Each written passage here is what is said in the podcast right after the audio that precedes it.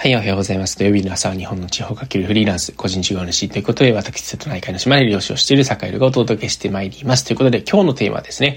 えー、凄腕漁師に学ぶ自分との小さな約束ごとの守り方というテーマでお話をしていこうかなというふうに思います。えー、早いもので年のせいでございますね、ということでですね、えー、社会自身も、えっと、まあ、ようやく、量も終盤に、え、差し掛かってきて、えー、まあ、日々ね、あの、夜中の漁に行っているんですが、うん、まあ、先輩漁師が結構身の回りにいて、うん、もともと盛り自身は金融マンだったんですけど、まあ、一流の金融マンと銀行、えー、銀、金融マン、銀行員だったりと、うん、凄腕漁師、まあ、すごいこう、漁獲をしっかり取ってくる人の共通点って、やっぱりね、その、いろいろあるんですけど、自分との約束ごと、ちっちゃな約束ごとをないがしろにしないっていうところも結構あるかなっていうふうに思っているんですね。なんか、例えば、今日はこれを、こういう勉強しようっていう決めたことだったりだとか、うん、今日は今週は、うん、これぐらいちょっとこう、頑張ろうと決めたことみたいなものっていうのを結構きっちり守る人っていうのが、やっぱり成果を出しているよなっていうところで、うん、結構これ簡単なようでなかなかできないと思うんですよね。で、あとは、うん、やっぱり年末年始って、あの、一年を振り返ったり、で、そして目標を立てたりすると思うんですけど、去年立てた目標を覚えている人であったり、うん、きちんと記録している人って結構少ないと思うんですね。で、えー、やっぱりですね、あの、凄腕漁師の人って、あの、記録をまずすごくしっかりとっているんですね。えー、例えば、5年前の、えー、例えば、正月魚はどこでどういうものを取ったのかとか、うん、それこそそうだな、12月の最終日の、最終週の、この、こういう潮で、こういう天気の時に、えー、ここで何が、えー、取れたとか、うん、それはなぜ、え、だったのか、みたいなことっていうのを結構やっぱり細かく記録を取っていて、だからね、あの、10年日記とか、うん、場合によっては本当ね、えっと、沖川村島っていうところにいる漁師さんなんかは、ほんと30年以上日記をつけていて、えー、で、やっぱりね、あの、このタイミングではこういうことが起きる可能性が高いっていう、えー、過去の傾向から未来のトレンドっていうのをやっぱり予測しているんですね。え、これは、えっと、できる金融マンも全く同じで、えー、やっぱり、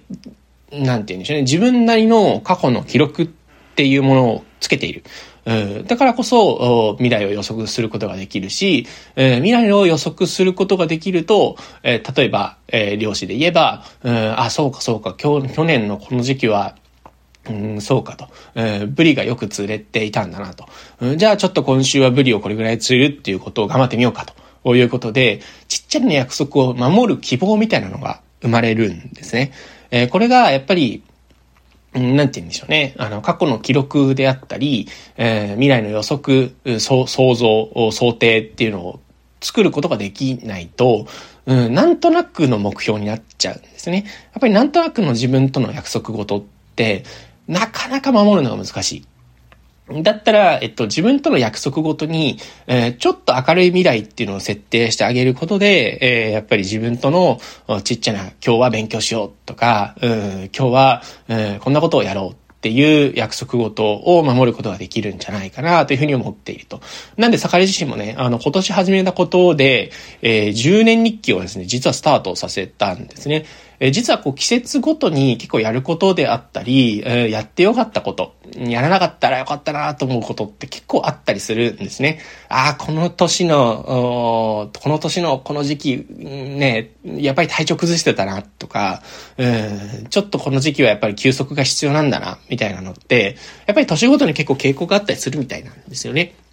だって、えー、すごくすごくそのあたりのその、例えば休み方みたいなものっていうのも、えー、自分で目的を持ってこう休む。えー、それこそ、そうだな、あの、漁師の先輩、今同じ集落に住んでて、あの、一番こう腕がいいって言われてる漁師の先輩なんかも、そのやっぱり風が強い日は休みを取って、で、そして、えー、そういう時にこうね、仕掛けを作ったりするんですよね。あの、釣り、釣り道具のね。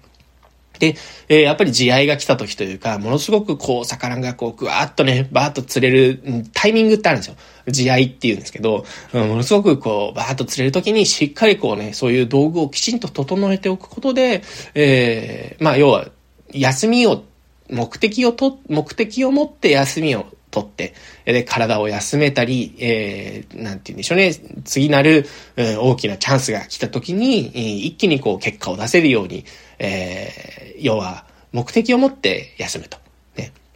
で、そして、えっと、休んでいる時に、まあ、頭の整理ができたり、えー、体の休息ができたり、えー、休むからこそ人は、うん、強くなれるんだっていう、やっぱりそういうこう目的意識を持って、しっかり休むっていうことっていうのを、うん、やってている先輩っていうのを見ていて、あ、そうかと、やっぱり、漫然と過ごしちゃいちゃダメなんだなと。うん。っていうことをやっぱりすごくすごく思う今日この頃でございまして、えー、坂井自身も、えっと、この年末はね、ちょっとね、あの、のんびりしようかなというふうに思ってるんですが、えー、まあやっぱりね、まあ、から次、次なる、まだ1月からも漁が始まりますし、えー、っと、ね、それこそ、日力量も長いんですよ。えっと、4月の末まであるんで、4月の末までにそれこそ、そうだな。今年の目標は、まあ、例年は30トンぐらい取るんですけど、えー、今年はね、ちょっとね、40トン以上取れ、取れ、取れたらいいなっていうふうに思ってたりするんですけどね。うん。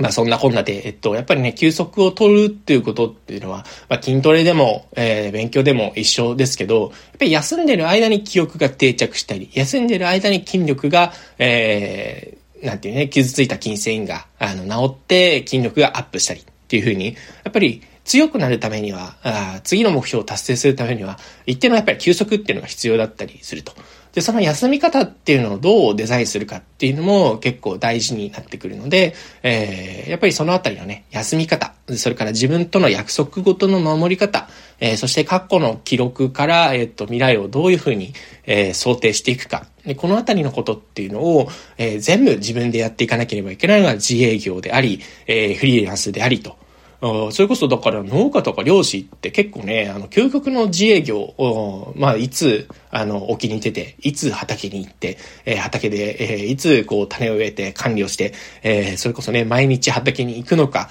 え、それこそちょっとね、あの、まあ、なんて言うんでしょうね。あの、まあ、様子を見なくていいかっていう日は、あの、行かない人もいれば、え、毎日必ず行く人もいれば、みたいな感じでね。結構ね、その自分との約束ごとの設定方法も結構人によって本当に違うんですよね。えー、だからこそ人によって結果が分かれるし、えー、腕のいい悪いっていうのがやっぱり分かれるんだろうなというふうに見ている、今日この頃でございますということで、はい。えー、今日はこんなところで終わりにしようかなというふうに思います。えー、今日はというかもう今年、えっ、ー、と、12月末ですので、えっ、と、まあ、2023年の土曜日の配信は、えー、今日これで終わりと。こういう感じでございます。えー、今年も大変一年お世話になりました。やっぱりね、こういうあのフリーランスの学校みたいな場所で、えー、いろんな方にこう聞いていただいて、えー、で、そこから坂井自身の Voicy にも、えっ、ー、と結構ね、あのー、なんていうか、聞きに来てくださる方っていうのは結構いたので、えー、すごくすごく、なんていうか、張りがある一年だったなというふうに思ってます。えー、2024年もですね、えー、今はまさに、えっと、なんていうんでしょうね、いろんなこう、課題に向き合っているところだったりするので、うん、まあ、田舎の島なので、まあ、先にこう、日本全体に先駆けて人が減り、空き家が増えという状態なので、えー、これから先の未来で何が起きるのかっていうことっていうのを、まあ、自分自身の身にももって体験して、で、そして、えー、どうやっていったら、あのー、未来っていうのを見通せるのか、うん、どういう未来が起きていくのかっていうことっていうのを、これからも、あのまあ、なんていうんですね、考えるだけではなくて、やっぱり実際にやってみて、で、その上で、えなんていうかですね、皆さんにお伝えできるようなことっていうのを発信できたらいいななんていうことを思ったりしております。えー、ちなみにこの年末年始は、まあ、体を休めると、休めたりしつつ、えー、実はですね、家を、あの、建ててるんですけれども、家を建てている横にですね、あの、荒れた畑がまたあるんで、えー、で、そして重機をたまたまね、あの、家を建ててる建設会社さん借り入れたので、えー、またね、荒れ地を開墾していると。結局休んでねえじゃねえかよっていう話のオチなんですですが、えー、まあなんだかんだで、えー、まあ数日、えー、まあ元日、えー、から三が日ぐらいはちょっとゆっくりしようかなと思います。はい。それでは皆さん良いお年を。